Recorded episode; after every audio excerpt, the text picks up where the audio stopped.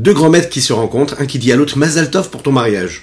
Je te souhaite un très grand Mazal Tov pour ton mariage. Le maître ne comprend pas pourquoi est-ce que tu me souhaites Mazal Tov, ça fait des dizaines d'années que je suis marié, bah au Hachem, je suis en train de marier mes petits-enfants. Pourquoi Mazal Tov Et là, il lui dit, eh bien, toi tu penses bien que le mariage, le grand mariage du peuple juif avec Dieu, mais comme le mariage entre un homme et une femme, c'est quelque chose qui se vit à chaque instant. Ce n'est pas un acte que nous, on vit à un moment précis, et qui ensuite n'a plus de conséquences. Non, on renouvelle le lien du mariage à chaque instant de notre vie. Et comme lors de la création du monde, il y a ce miracle, et comme lors de cette création, comme nous l'avons vu dans le chapitre précédent, Akadosh Baoru, Dieu renouvelle l'existence à chaque instant de notre vie, eh bien, ce miracle-là a lieu aussi dans le couple. Et pour permettre à ce couple de continuer à exister et de vivre ce mariage comme il faut, dans la plus grande des saintetés, dans la plus grande des réussites, des harmonies, eh bien, il faut recréer, régénérer cette vitalité qui a eu le jour, premier le jour de cette, de cet engagement-là, de ce mariage-là. Le mariage, c'est un miracle, hein, qui doit être revitalisé à chaque instant de notre vie, puisqu'il renaît à chaque instant. Donc en effet, Mazaltov, on peut se souhaiter. Mazaltov à chacune et chacun d'entre nous, ben, comme tous les jours, on fait tout ce qu'il faut pour euh, permettre à ce miracle de continuer d'être là. Le miracle de la vie. Boker Tov, les coulams, bonjour à toutes et à tous. J'espère que vous allez bien, que vous avez passé une bonne fête de Shavuot.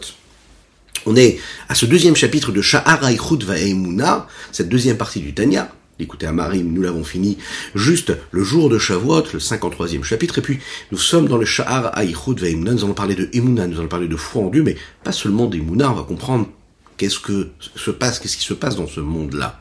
Comment est-ce que Dieu permet à ce monde d'exister? Comment le miracle de la vie, c'est le miracle de Dieu, c'est être capable de voir que tout est Dieu, que Dieu est tout. Je vous invite à partager, à liker et commenter cette publication afin que nous soyons encore et toujours plus à étudier cette sainte Torah. Et bien sûr, par cela, amener la venue de Mashiach très rapidement et qu'on puisse étudier tous ensemble, hein, et qu'on n'ait même pas terminé notre nigun habituel d'introduction du cours euh, et qu'on soit déjà à avec le Beth Amikdash, avec tous nos êtres chers.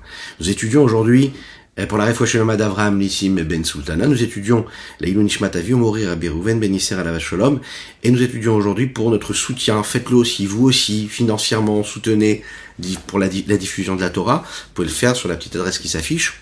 Donc un grand merci à notre cher ami David Ben Malka qui nous soutient, un grand chazak et beaucoup de brachot à l'infini, matériel et spirituel pour lui et bien sûr toute sa famille.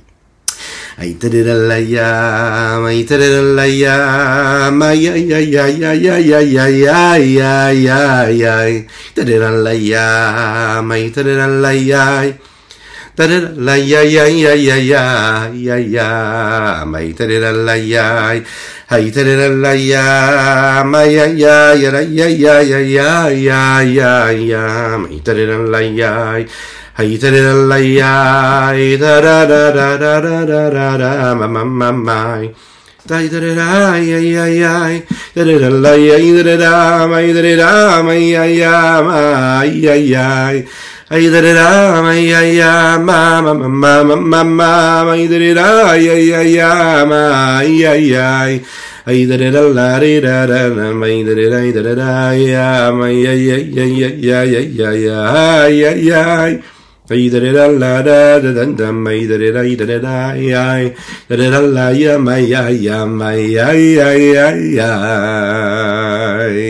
Est-ce que vous vous pensez que le mariage c'est quelque chose de tout à fait naturel, ou est-ce que c'est quelque chose qui doit être travaillé, qui doit être construit, bâti à chaque instant? Oui, vous allez le dire.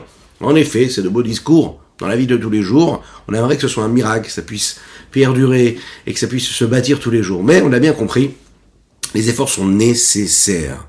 On sait, le mariage, c'est un miracle, puisque l'homme et la femme sont assez contraires. Le lien qui est entre les deux, c'est bien sûr deux espèces on pourrait le dire, deux espèces humaines. Oui, on a complètement une autre façon de se comporter, de comprendre, de réfléchir, de réagir face aux situations intellectuelles, émotionnelles. On n'a pas du tout les mêmes attentes. C'est deux planètes différentes qui vont se rencontrer.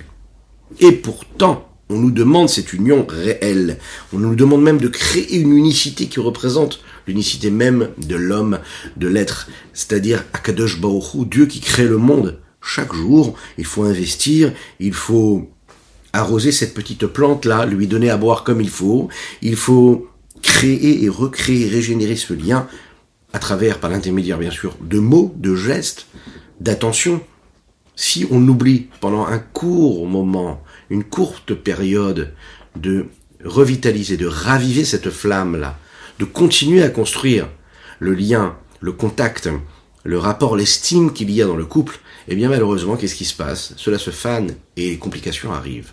Lorsqu'on est dans cette démarche de construction, on nourrit cette harmonie-là, logiquement, il peut y avoir des difficultés, mais on est dans une démarche de construction. On le sait tous, et il faut agir en conséquence. C'est l'histoire de d'un homme et d'une femme qui vont voir leur conseiller, leur rave conseiller conjugal, qui est là pour les aider un petit peu à réparer, à, avancer dans leur vie, à se construire. Et donc, euh, il leur dit alors, dites-moi quel est votre problème? Le mari dit, bah, c'est simple, ma femme ne m'estime pas du tout. L'estime, l'estime, c'est la base de tout. Valoriser son conjoint. Et je vois dans ses yeux qu'elle ne m'estime pas. Ça, c'est terrible. Il faut toujours valoriser, estimer son conjoint. Et puis, il se tourne vers la femme et lui dit, et toi? Toi, qu'est-ce qui se passe? C'est quoi le problème? Qu'est-ce que tu reproches à ton mari? Et elle dit la même chose. Moi, mon mari ne m'estime pas du tout. Il t'estime pas. Il ne me valorise pas. Bon. Et le rabbin de s'exprimer, de dire, eh bien c'est très bien, je, je vois que vous avez le même problème, ça risque d'être moins compliqué qu'on pourrait l'imaginer. Problème d'estime, problème de valeur, de, valorisation de l'un et de l'autre. Ok. Et pose la question au mari, lui dit, c'est quand la dernière fois que tu l'as valorisé Ta femme, ton épouse? Et pourquoi est-ce que tu ne la valorises pas tous les jours Bien, c'est simple. Moi, je l'ai valorisé le premier jour de mon mariage. Je l'estime et je lui ai dit, les yeux dans les yeux, je t'estime plus que tout au monde. Tu es la femme de ma vie.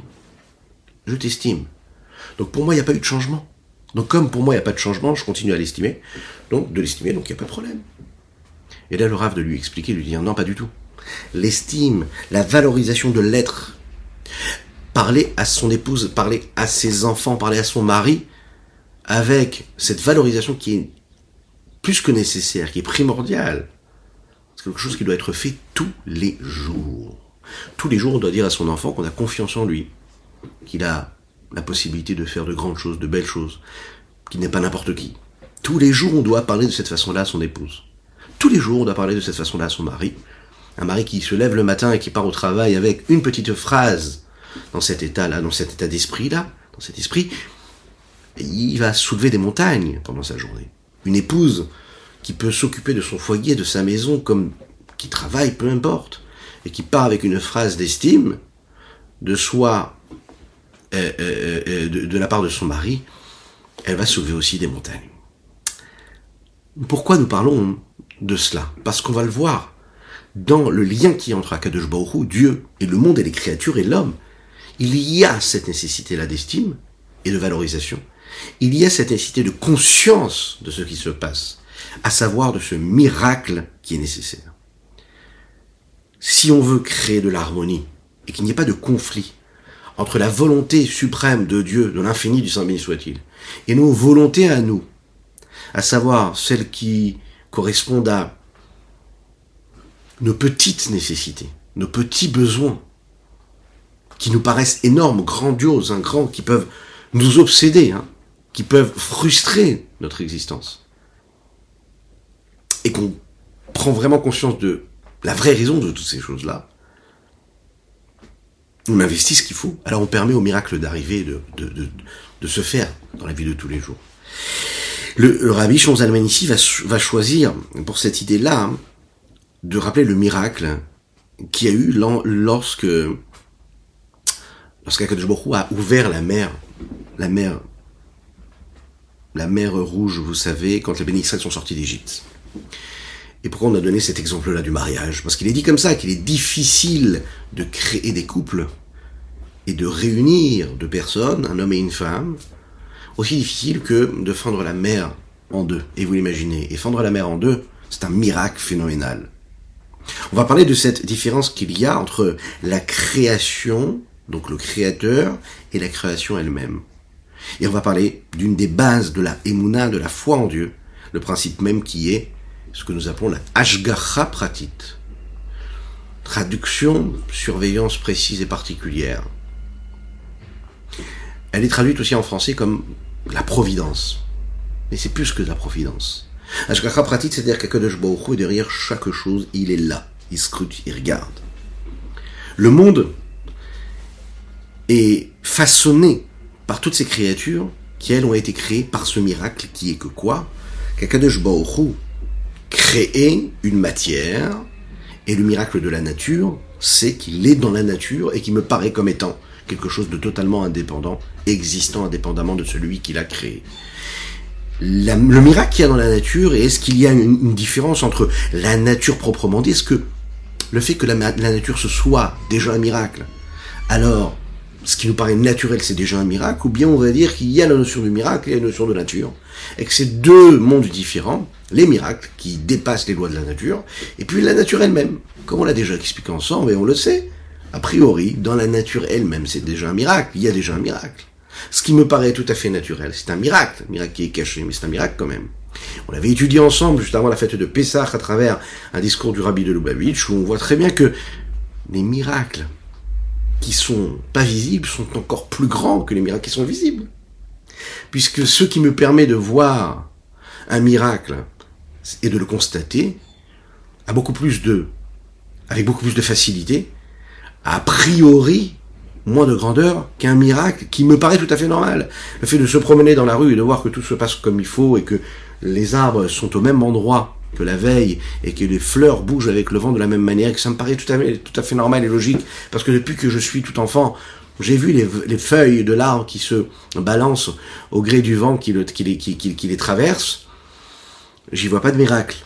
Mais quand je prends conscience qu'en réalité c'est un miracle qui s'habille dans la nature, alors là en réalité c'est un miracle qui peut être beaucoup plus grand en fait. Puisqu'il est dans les lois de la nature. Et c'est miraculeux. Sans changer les lois de la nature.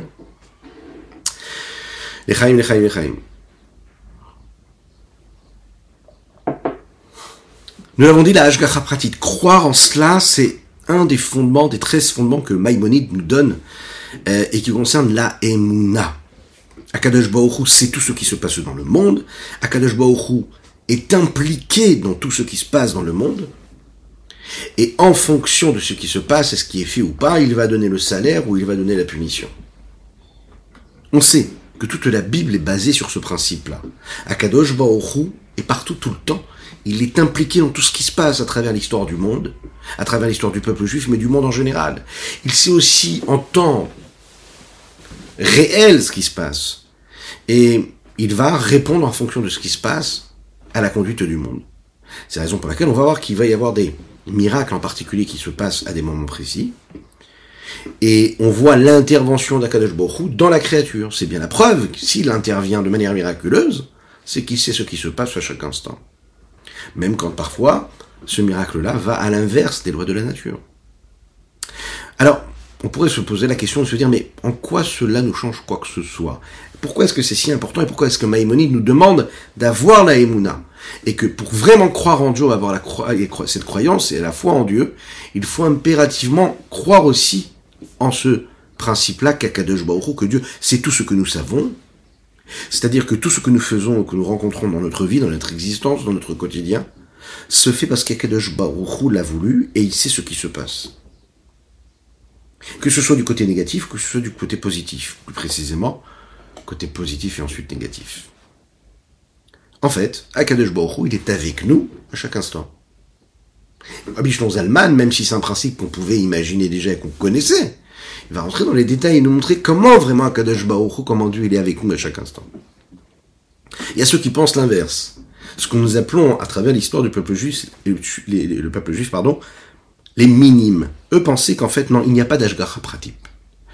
Pratique, c'est-à-dire que Akadosh Baruch n'est pas là, il ne se scrute pas, il ne suit pas chaque instant de notre vie, il laisse les, choses se faire, il ne s'implique pas dans la vie de tous les jours, dans la créature. Alors, il ne renie pas l'existence de Dieu. Oui, Dieu existe. Parce que toute personne logique ne peut pas imaginer que Dieu n'existerait pas. La logique nous montre, quand on ouvre les yeux, qu'on voit le monde qui nous entoure, que Dieu existe. Par contre, eux, ce qu'ils se disent, c'est que non, Dieu aurait créé le monde et il se serait retiré, le monde vivrait sans surveillance particulière, sans que Dieu soit derrière chaque chose. Lorsqu'on voit le monde qui nous entoure, comment on pourrait imaginer Comment une personne qui est dotée d'un intellect pourrait imaginer que le monde serait arrivé comme ça tout seul? Imaginez dans notre vie de tous les jours, lorsque l'on ne prévoit pas, lorsque l'on ne programme pas ce que nous devons faire pour euh, aboutir à un projet, ce que nous devons faire dans notre emploi du temps qui nous permet de faire ce que nous avons à faire. Si on ne fait pas les courses, il n'y a rien dans les placards. Si on ne fait pas la démarche de prendre sa voiture pour aller à la synagogue prier, eh bien on ne pourra pas y être à la synagogue et prier. Le monde a des lois. Alors imaginez, si nous-mêmes, on a du mal, en tout cas on doit investir beaucoup de force pour par exemple faire tout ce que nous avons à faire, pour faire de l'ordre dans notre vie, pour euh, bâtir un projet, pour fonder ce que nous devons fonder, pour agir, pour faire. Imaginez le monde entier avec toutes ces créatures, ces millions milliards d'êtres humains, et toutes ces créatures terrestres et célestes. Comment ce monde pourrait exister tout seul sans que quelqu'un ait généré tout ça? Comment imaginer qu'il va se créer de lui-même? Et il y en a beaucoup qui le pensent malheureusement. Mais c'est de la bêtise. Chaque personne qui va sanctifier quelques quelques instants de pensée va comprendre qu'il y a une force suprême, supérieure, d'où est né ce monde-là dans lequel nous vivons. C'est la raison pour laquelle, dans le Tania en général, vous allez le voir, et on l'a vu déjà, euh, on ne rentre même pas sur cette question-là de savoir comment répondre à une personne qui pourrait penser que le monde n'existerait pas. Ça, on ne s'y attelle même pas. par contre, nous, ce qu'on va essayer de voir ici, c'est ceux qui pensent que Dieu existe, mais qui pensent que Dieu aurait créé le monde, mais qui ne seraient pas impliqués dans tout ce qui se passe dans le monde. Ce qui voudrait dire que dès l'instant où le monde aurait été créé, le monde existe de manière indépendante, selon des lois de la nature, sans que la force suprême de Dieu soit là pour permettre à chaque élément d'exister. Les minimes, ceux qui pensent comme ça, disent autre chose. Il n'y a pas de miracle dans le monde. En fait, tous les miracles qui sont mentionnés dans la Torah pour les minimes euh, pense euh, interprète ça comme un événement naturel. Voilà, il n'y a pas une miracle, c'est un événement naturel. Ça arrive des tsunamis, ben le Yamsouf, la mer qui s'est fendue en deux, c'est un tsunami. C'est naturel. Ces minimes, entre guillemets, eux pensent que tout ce qui se passe dans notre vie de tous les jours n'est pas obligatoirement poussé, investi, initié, suivi, interprété, est puni ou, ou à l'inverse, de manière beaucoup plus positive, géré par Akadosh Non. Il ne se mêle pas à ce qui, de, ce qui se passe dans le monde. Euh, il se base en fait sur un principe qui est que le menuisier, lorsqu'on lui apporte du bois, ou qu'on choisit hein, les matériaux qui nous intéressent, afin qu'il confectionne une table, par exemple, au moment de la création, on peut voir avec lui s'asseoir, faire un plan et désirer, souhaiter que la table soit faite de cette façon-là, avec ces matériaux-là, qu'elle ait cette forme-là, etc., cette dimension. Mais il est bien sûr et clair que dès l'instant où la table a été créée, a été façonnée, au moment où il a fini, c'est-à-dire au moment où il a voulu la mettre plus grande, plus petite, etc., là, bien sûr, il intervient, il existe, il est là. Mais dès l'instant où la table a été créée, et qu'il a fini son travail, et qu'il a passé la dernière couche de, de vernis hein, sur ce beau bois, eh bien on pourrait dire que il ne devient, il est complètement détaché de cette table-là, et cette table-là devient complètement indépendante. On peut dire la même chose avec euh, celui qui, qui façonne le plus beau des bijoux. Il crée le bijou, c'est le créateur de ce bijou, peut-être, mais dès l'instant où le bijou il est créé et qu'on va offrir ce magnifique bijou à notre épouse pour les fêtes ou pour une bonne occasion, eh bien le créateur du bijou n'existe plus. Il est complètement détaché de ce qu'il a créé. Le monde, en fait, d'après ce qu'ils disent, vivrait de manière indépendante, comme cette table qui aurait été créée, ou ce bijou qui aurait été créé, et qu'Akadosh Baruch n'aurait aucune influence et aucune capacité de s'investir, de s'immiscer dans le choix de la nature. Voilà.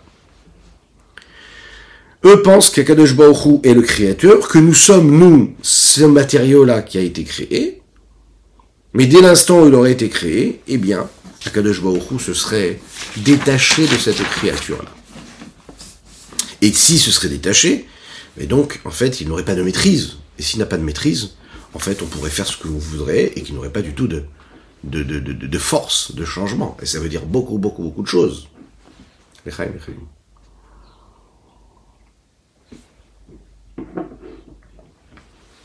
Pourtant, vous savez que dans la prière de Yom Kippour, on parle justement de ça, de ce principe-là, et on donne cette comparaison et cette métaphore-là.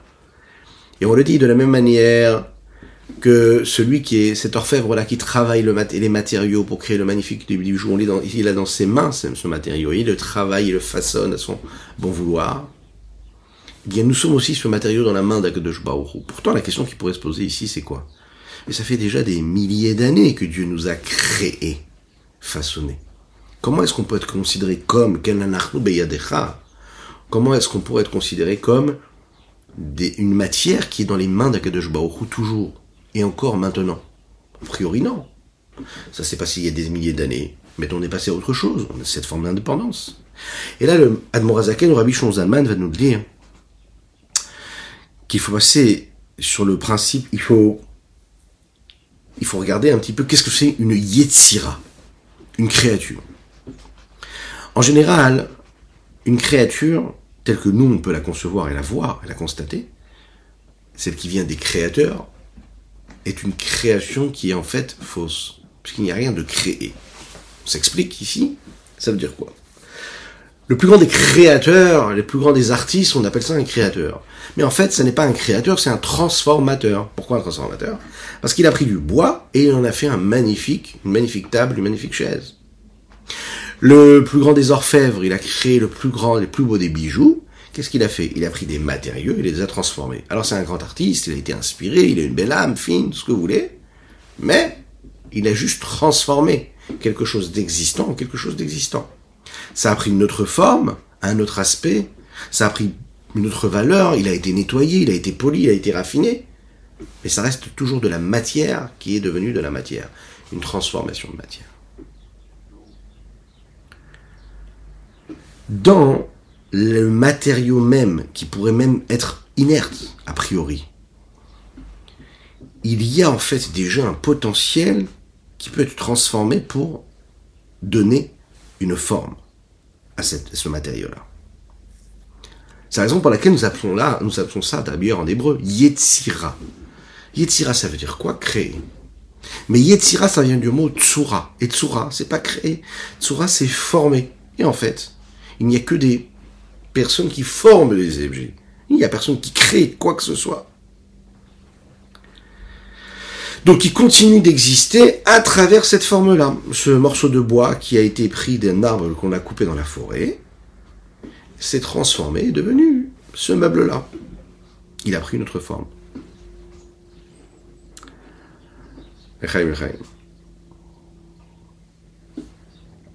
Par contre, lorsque nous parlons de Bria, alors là, c'est autre chose. Vous vous souvenez, on a développé déjà ensemble, on aura l'occasion encore une fois d'approfondir ces sujets. Il y a la Bria, il y a Yetzira, il y a Yaasiya, et juste avant il y a Atzilut. Tout cela, c'est les, noms des quatre mondes. Atzilut, Bria, Yetzira, Asiya. Ils sont différents. Dans chaque monde, il y a des formes de créatures. Et les créatures du monde de Yetzira ne sont pas les mondes, les créatures du monde de Bria. Il y a bien une différence. Même si c'est différents mondes, ils ont un nom différent. Ils ont un nom différent parce qu'en fait, ils sont constitués de créatures différentes. Bria, c'est la création yesh du néant à l'existant. Il n'y avait rien et il y a quelque chose. Yetzira, c'est il y a quelque chose et j'en fais autre chose, c'est-à-dire que je le transforme. En hébreu, yesh yesh, il y a quelque chose, c'est devenu quelque chose qui était déjà, mais différent. Et il y a le yesh c'est quand je crée quelque chose de rien. Akadosh Baruch n'a pas utilisé un matériau pour créer le monde et il l'a transformé, il a décidé, ok, je prends la matière de l'eau et j'en fais de la mer ou un fleuve ou de la pluie, euh, et je prends la terre et j'en fais ci ou j'en fais cela. Non, ça a été créé de rien à tout, du néant à l'existant, ex nihilo. Donc en fait, toute l'entité même du monde, c'est quelque chose de tout à fait nouveau, entre guillemets, mais par rapport à ce que le monde est lui-même, il n'y avait pas quelque chose avant qui a été transformé. Il n'était pas, il est devenu au moment où Dieu le crée. Et puisque le monde n'avait pas d'existence propre, et que tout ce qu'il est, c'est parce que Dieu le crée. C'est la raison pour laquelle, dans la création et dans toutes les créatures aussi, jamais on ne pourra y voir une forme d'indépendance, puisque tout ce que le monde est, c'est ce que Dieu est à travers ce qu'il est. Il est parce que Dieu l'a créé. Donc à aucun moment il peut être indépendant. Et juste ce point-là nous permet en fait de comprendre que tout est joué par rapport à ça. Et la foi en Dieu, elle peut naître juste de ce principe-là. Puisque tout a été créé par Dieu et qu'avant il n'existait pas, donc c'est Dieu. Tout dépend des mains d'Hachem, même aussi, bien sûr, même après la création du monde. Pas seulement avant, après aussi. Tout continue d'être là parce qu'il y a un potentiel, il y a une énergie qui lui permet d'être là à chaque instant. Dès l'instant qu'on a compris qu'on ne peut pas comparer une création qui a été produite et créée entre guillemets par un homme de chair et de sang qui a en réalité, comme nous l'avons dit, transformé une matière en une autre matière, transformé une matière en un objet autre. Et comparer ça avec le créateur du monde, qui est lui non, quelque chose qui a été créé ex nihilo yesh du néant à l'existant comme le monde. Dès l'instant où on réussit à comprendre ça, on comprend qu'on ne pourra jamais comparer les deux. On ne peut pas créer quelque chose du néant à l'existant. Personne au monde n'a réussi une chose pareille nous n'avons que les transformateurs.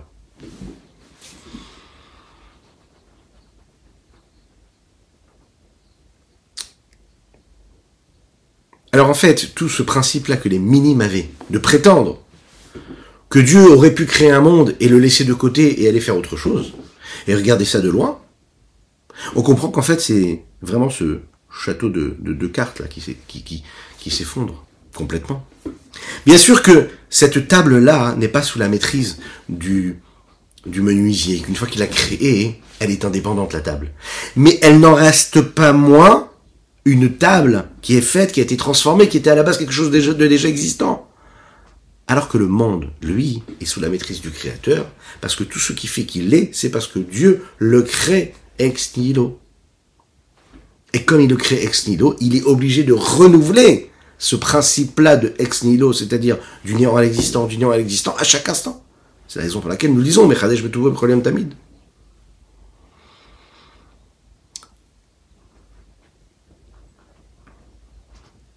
Regardons dans les mots ce que dit ici le Rabbi Zalman dans le deuxième chapitre, Perek Bet Veinemikan, de là. De ce qui a été expliqué dans le chapitre précédent, nous allons pouvoir comprendre Tshuvat minime, la réponse que nous faisons à ces minimes, à ceux qui pensent de cette façon-là. Et dévoiler la source même de ce qu'ils disent, à savoir de leurs erreurs.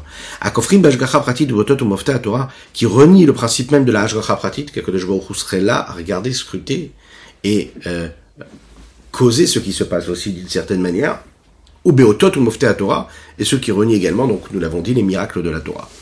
Chez Toim Bedimunam Kozev, il se trompe chez Medamine, et il crée euh, une comparaison entre Maasé Hashem, aussi Shemim Baretz, entre les créations d'Hachem, ce que Dieu fait quand il crée le ciel et la terre, les Maasé Nojvetar Boulotav, à des actes qui auraient été créés et façonnés par des hommes. Qui cachent Keli, Lorsque le, tzoref, c'est-à-dire cet orfèvre-là, il crée, il façonne un objet, hein, eh bien cet objet-là n'a plus besoin de l'orfèvre. Pourquoi Bien que les mains de de cet orfèvre-là se sont détachés de, cette, de ce réceptacle, de cet objet-là. Il va faire ce qu'il a à faire, il va qu'à ses occupations. Le réceptacle, est là, il a cette image-là, comme quand il était, au moment où il est sorti des mains de cet orfèvre-là.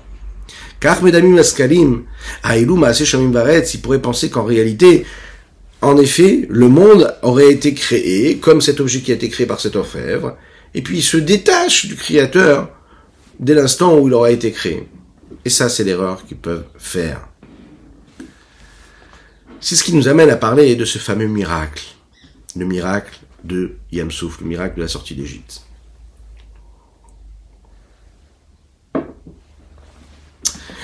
On a vu qu'on ne pouvait pas trouver donc de comparaison entre les créatures qui ont été façonnées par un homme et celles qui ont été façonnées par Dieu. Alors, à quoi on peut comparer la création? On a parlé au début du cours, vous savez, de ce miracle-là qui vient dans la vie de tous les jours, dans le couple, dans le mariage. On a même expliqué que le mariage, c'est pas quelque chose qui est vécu une seule fois, c'est quelque chose qui se vit à chaque instant de la vie, qui doit être investi. C'est une action en continu. Il faut renouveler à chaque instant. On a compris que, comme c'est pas quelque chose de naturel, et que le mariage c'est pas quelque chose de logique, puisque deux personnes qui sont complètement contraires, c'est pas quelque chose de logique qui puissent s'entendre et construire et bâtir. C'est un miracle. C'est extraordinaire de voir deux éléments complètement contraires réussir à construire et bâtir. Et comme c'est un miracle, alors il faut le nourrir, il faut le régénérer son énergie. Le miracle de la Yamsouf, du Kriyat Yamsouf, il est comme ceci. Demandez à un enfant de vous raconter, un enfant qui a étudié l'histoire juive, et de vous donner comme ça quelques événements qui vont le marquer qui l'ont marqué à vie. Eh bien, il vous dira, le Kriyat Yamsouf, quand les béné Israël sortent d'Égypte et que la mer se fend en deux. Qu'est-ce qui s'est passé au moment de Kriyat Souf, où cette mer-là a été fendue en deux. La Torah nous dit qu'Akadosh Baruch a emmené un vent qui venait, avant de l'Est, qui venait, qui a soulevé l'eau, et qui a fait tenir l'eau comme des murailles du côté droit et du côté gauche. Et là, les béné Israël, le peuple juif, a pu traverser cette mer. La question qui se pose, c'est pourquoi est-ce qu'Akadosh Baruch ne s'est pas suffi d'un souffle premier un seul souffle qui aurait fait tenir l'eau au même moment, c'est-à-dire à, l'instant premier, où Dieu y fait ce miracle-là, et que ce vent qui souffle avec puissance permet à l'eau de se figer comme une muraille de chaque côté, et puis que les bénis d'Israël passent. La question qu'on va essayer de comprendre, la réponse qu'on va essayer de trouver à cette question, et quelle est la question Pourquoi est-ce que Dieu a besoin Kol Laïla, on nous dit le texte, il dit, Kol Laïla, Dieu va pousser va envoyer ce vent-là qui va souffler, qui va pousser, qui va faire tenir ces murailles toute la nuit. Dès l'instant où il y a un miracle, pourquoi est-ce que ce miracle-là doit continuer à chaque instant? On aurait pu penser que fait sortir, fait souffle ce, vent-là, fait souffler ce vent-là, qui vient et qui fige les murs, les, les murs, les, les, pardon, qui fige l'eau et qui en fait des murailles, quoi, presque. Et que dès l'instant où il a soufflé, le miracle a eu lieu, eh bien, les murailles et l'eau restent figées. Pourquoi est-ce que le texte nous dit que Dieu fait souffler ce vent toute la nuit? La réponse, elle est simple. Lorsqu'il y a quelque chose de d'extraordinaire qui se passe, et qui fait partie de quelque chose de naturel, donc d'ordinaire, eh bien, a priori, il n'y aurait pas besoin de renouveler ce miracle à chaque instant. Comme nous l'avons dit tout à l'heure, quand on crée une table, eh bien, lorsque j'ai utilisé le potentiel, les énergies qu'il y a dans le bois, à savoir que c'est un matériau qui tient, et que j'ai réussi à fixer le plateau de ma table avec les pieds, et de les assembler l'un avec l'autre, eh bien le principe n'a pas besoin d'être renouvelé, le pied tiendra, et il permettra au plateau de la table de continuer d'être là. J'ai utilisé le potentiel qu'il y avait à l'intérieur de ce pied-là. J'ai utilisé ce matériau-là. J'ai pas pris du sable, j'ai pris du bois. Et dans la nature du bois, il y a le fait de tenir.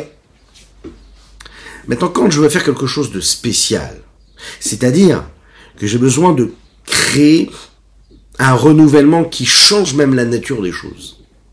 C'est-à-dire un miracle qui va à l'inverse des lois de la nature. Donc la force initiale qui permet à cela de se renouveler et d'exister, a besoin d'être renouvelé, d'être intensifié à chaque instant. Ça veut dire que si je veux créer, façonner une table à partir du exemple, par exemple de sable, je vais devoir créer un système qui va me permettre à chaque instant de faire tenir ce sable-là. Parce que la nature du sable, c'est de ne pas le tenir, c'est d'aller vers la terre. Donc ça ne pourra pas faire tenir mon tableau. Qu'est-ce que ça veut dire ici? Ça veut dire que dans notre cas à nous de l'eau. On sait que le principe de l'eau, la nature de l'eau, c'est quoi? C'est de couler. Pas du tout de tenir comme une muraille. Donc le fait de faire tenir l'eau, c'est à l'inverse de leur nature. Et même à, l'instant même où le, le, miracle a lieu et l'eau va tenir, donc va à l'inverse de sa nature, la seule chose que souhaite l'eau, c'est de retourner à sa nature, c'est-à-dire elle souhaite redescendre. Parce que c'est comme ça la nature de l'eau, c'est d'être attiré vers le bas. Le miracle, en fait, lui permet de faire quelque chose de nouveau qu'elles n'ont pas en elles, à savoir ces créatures, et en l'occurrence ici le miracle, il est là et il est nécessaire parce qu'il doit permettre à, à cette eau-là, à chaque instant, de miraculeusement tenir. Parce que si le miracle s'arrête un seul instant, eh bien l'eau va retenir, va revenir à sa nature première et donc ne va plus tenir. De la même manière que quand il y a eu cette créatienne souffle, où Dieu va fendre la mer en deux, c'est un miracle qui va à l'inverse des lois de la nature. Il faut comprendre aussi, ici, que la création du monde dans lequel nous vivons, c'est un miracle qui est à l'inverse des lois de la nature, entre guillemets. La nature de ce monde, d'accord, à sa source, c'est quoi? C'est de ne pas être. C'est le haïn, c'est le néant. Avant qu'il y ait monde, il n'y a pas de monde. Donc la nature première du monde, c'est de ne pas être. Donc quand tu vois un monde exister, c'est c'est parce que c'est un miracle. La nature du monde, c'est de ne pas être. Dès l'instant où le monde commence à être, c'est qu'il existe miraculeusement. La création du monde, c'est quelque chose qui va à l'inverse de la nature. Pourquoi? Parce qu'il y avait le néant, et le néant est devenu existant. Je peux comprendre que je sois capable de transformer quelque chose qui existe en quelque chose d'autre. Mais quelque chose qui n'existe pas et qui devient, ça c'est un miracle extraordinaire. C'est le cas de le dire. Nous, on vit depuis aussi longtemps qu'on s'en souvienne. On vit dans ce monde-là. On pense que c'est ça la nature. Que c'est normal que le monde existe. Mais pas du tout. Le monde, c'est pas normal qu'il existe. La nature, c'est qu'il n'existe pas. Ah, il existe Alors à chaque instant où il existe, c'est un miracle. Il est censé être le néant, et là il devient l'existant. Donc la nature même de cet existant-là, c'est un miracle.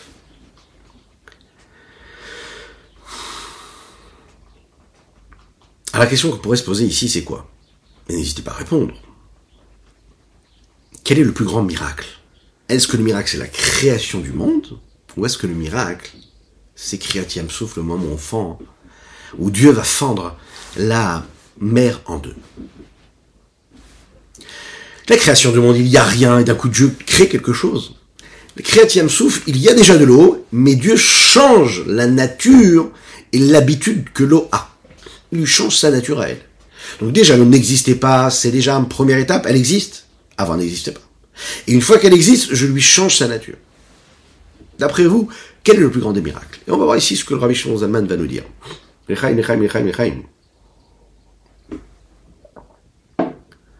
Bien sûr, vous l'avez compris, pour ceux qui nous ont répondu, la création du monde, c'est le plus grand des miracles. Premièrement, il faut savoir que quand Dieu va fendre la mer rouge en deux, c'est un miracle qui est précis, particulier, qui arrive à un temps précis, à un moment précis, dans un endroit précis. Lorsque Dieu crée le monde, c'est un miracle qui va être global, qui inclut toutes les créations, toutes les créatures qu'il y a dans cette création de ce monde-là. Deuxièmement, ce qui va se passer au moment de Kriyat Souf, bien sûr que c'est quelque chose de très spécial. Il s'est passé quelque chose d'extraordinaire.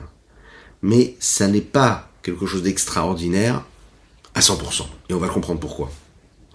Parce qu'on voit très bien que dans le monde, il y a d'autres éléments d'accord, qui ont pour nature de tenir comme une muraille. On va prendre par exemple la pierre. La pierre, si je mets une pierre sur une autre, je suis capable de créer une muraille. Je prends des matériaux, je prends du fer, je peux façonner une muraille, enfin une barrière. Je peux façonner quelque chose qui va ressembler à cela. Dès l'instant où Dieu fait en sorte que l'eau devient une muraille, le concept même de la muraille, c'est quelque chose qui existe à travers les pierres, à travers les autres matériaux. De la même manière qu'il y a l'eau, il y a les pierres. De la même manière qu'il y a les pierres, il y a, les métaux. Donc, c'est un principe qui existe déjà. C'est pas quelque chose qu'on a inventé à ce moment-là. Le miracle de la mer Rouge, c'est pas qu'il n'y a rien qui peut tenir et qui peut permettre au béni Israël de passer. Ce concept-là n'a pas été inventé au moment même. On a emprunté le concept d'une muraille qui est faite de pierre ou de fer et on l'a mis du côté, on l'a fait exister à travers l'eau. Et c'est un concept qui existait déjà. Lorsque Dieu crée le monde, là on est vraiment dans quelque chose de totalement nouveau. Le yesh passer du néant à l'existant, c'est un principe qui nous fait prendre conscience qu'il n'y avait rien et qu'il y a tout. Il n'y a pas de comparaison possible. Il n'y a pas que j'ai... Alors, j'ai extrapolé, j'ai comparé, je me suis inspiré. Non, Il n'y a rien d'autre, il n'y a pas de comparaison. Il n'y avait rien et il y a tout. On comprend bien que le miracle de la création du monde est beaucoup plus grand.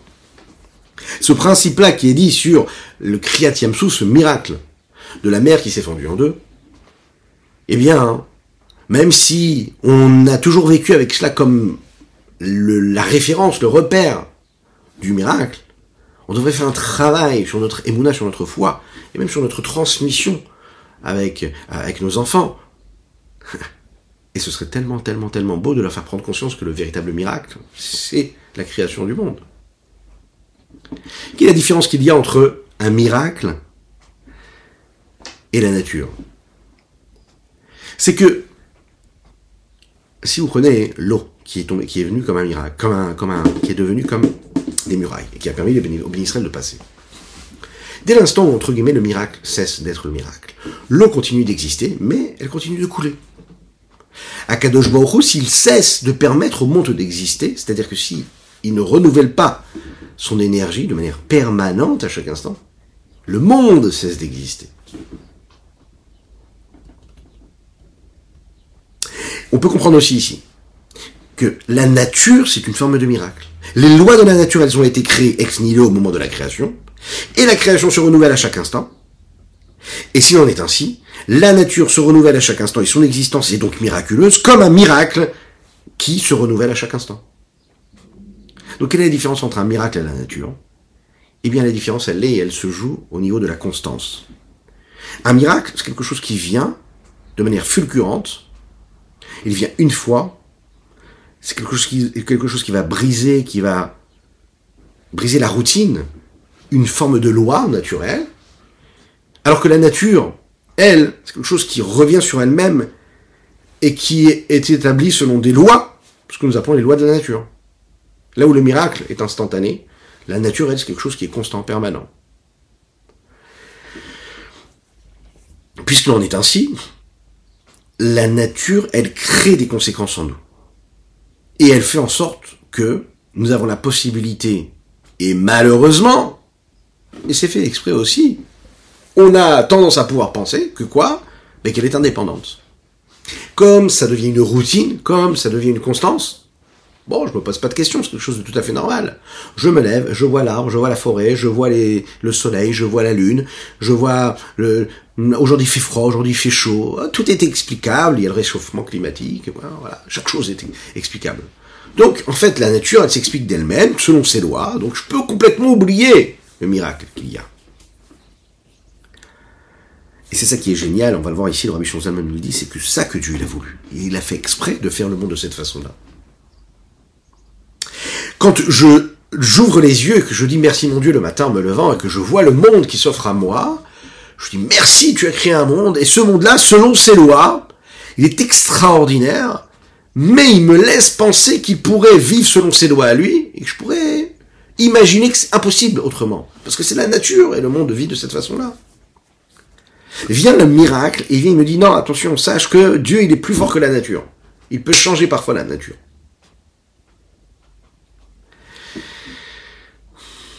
Pour bien comprendre ça, quand par exemple, Béné Israël, ils ont reçu la manne. La manne, c'est aussi un miracle. Tout le monde a dit, tout le monde s'est exclamé, s'est exclamé en disant, mais c'est un miracle. Les Béné Israël, pas plus juifs avaient faim, ils n'avaient pas de quoi manger. Dieu leur envoie la manne. Et la manne, ce qui leur permet de se nourrir.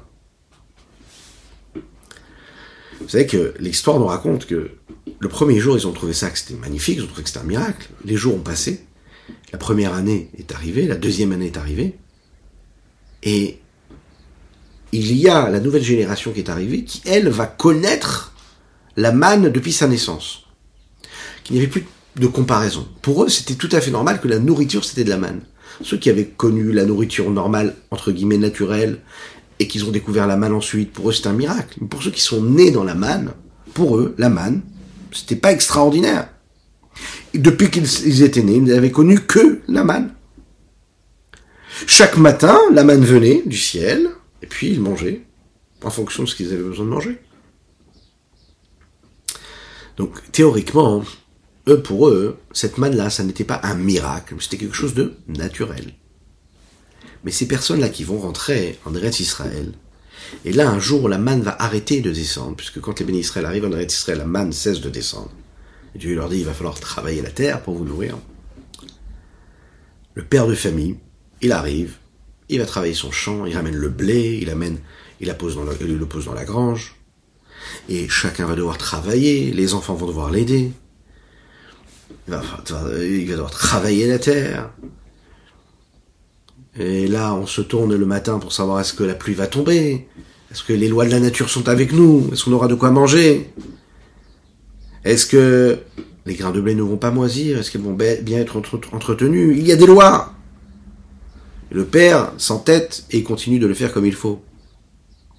Au bout de quelques semaines, le papa, il appelle ses enfants et leur dit voilà, vous avez vu, on a fait pousser, on a semé, on a labouré, et maintenant on va récolter le blé, et avec ce blé on va faire du pain, et avec ce pain-là on va pouvoir se nourrir.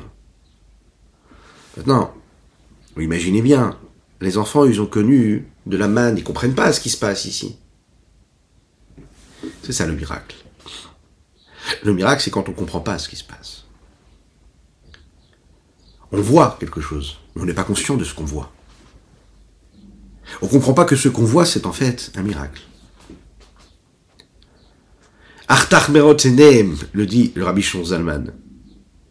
Les yeux, à ce moment-là, se sont voilés.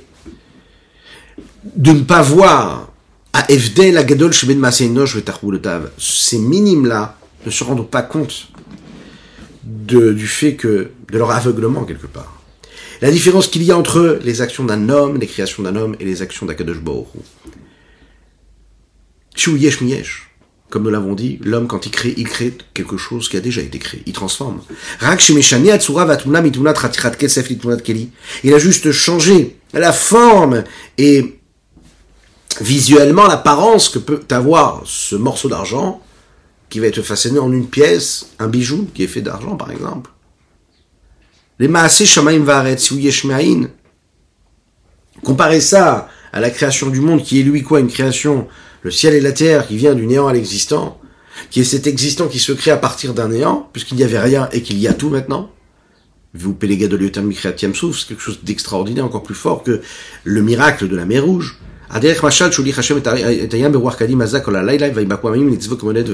Comme on l'a dit.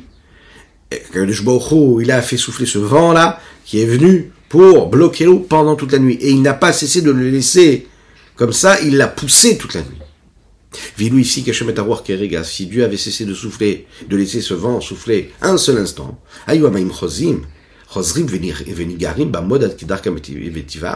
ces eaux-là seraient retournées à leur nature, et donc leur nature c'était de, de couler en fait. Et en aucun cas ne se serait euh, élevé comme une muraille.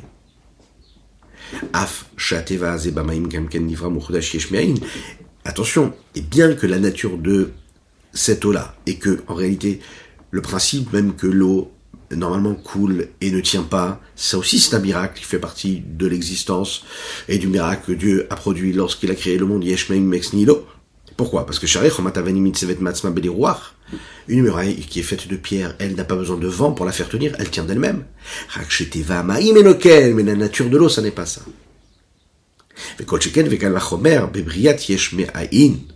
Et à plus forte raison lorsqu'on parle de la création qui est une création yesh me'ain. Et ça, ça correspond au Tanya Hashem que nous allons étudier euh, maintenant, hein, et qui correspond à la partie de demain non, d'aujourd'hui, pardon, excusez-moi, j'ai dit une bêtise, d'aujourd'hui, hein.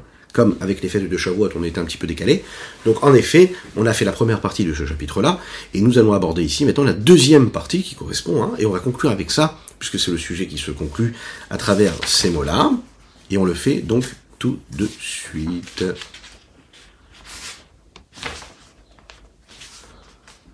Oui, non, c'est juste ça. Voilà, donc c'est ici qu'on conclut. Hein. Excusez-moi pour ce petit... Voilà, c'est en effet ici qu'on va conclure. Et Bezrat Hashem demain, on verra comment Akadosh Baruch il est dans chaque instant, dans chaque création, dans chaque créature, et que le miracle est donc constant. Voilà ce qu'on pouvait dire sur le Tania d'aujourd'hui, très important. Je vous souhaite plein de bonnes choses, que Dieu vous bénisse et qu'il vous protège, qu'il inonde votre existence de bonté, de grâce et de miséricorde, euh, dans le domaine matériel et spirituel, dans l'abondance véritable, dans la tranquillité, la sérénité. À très bientôt.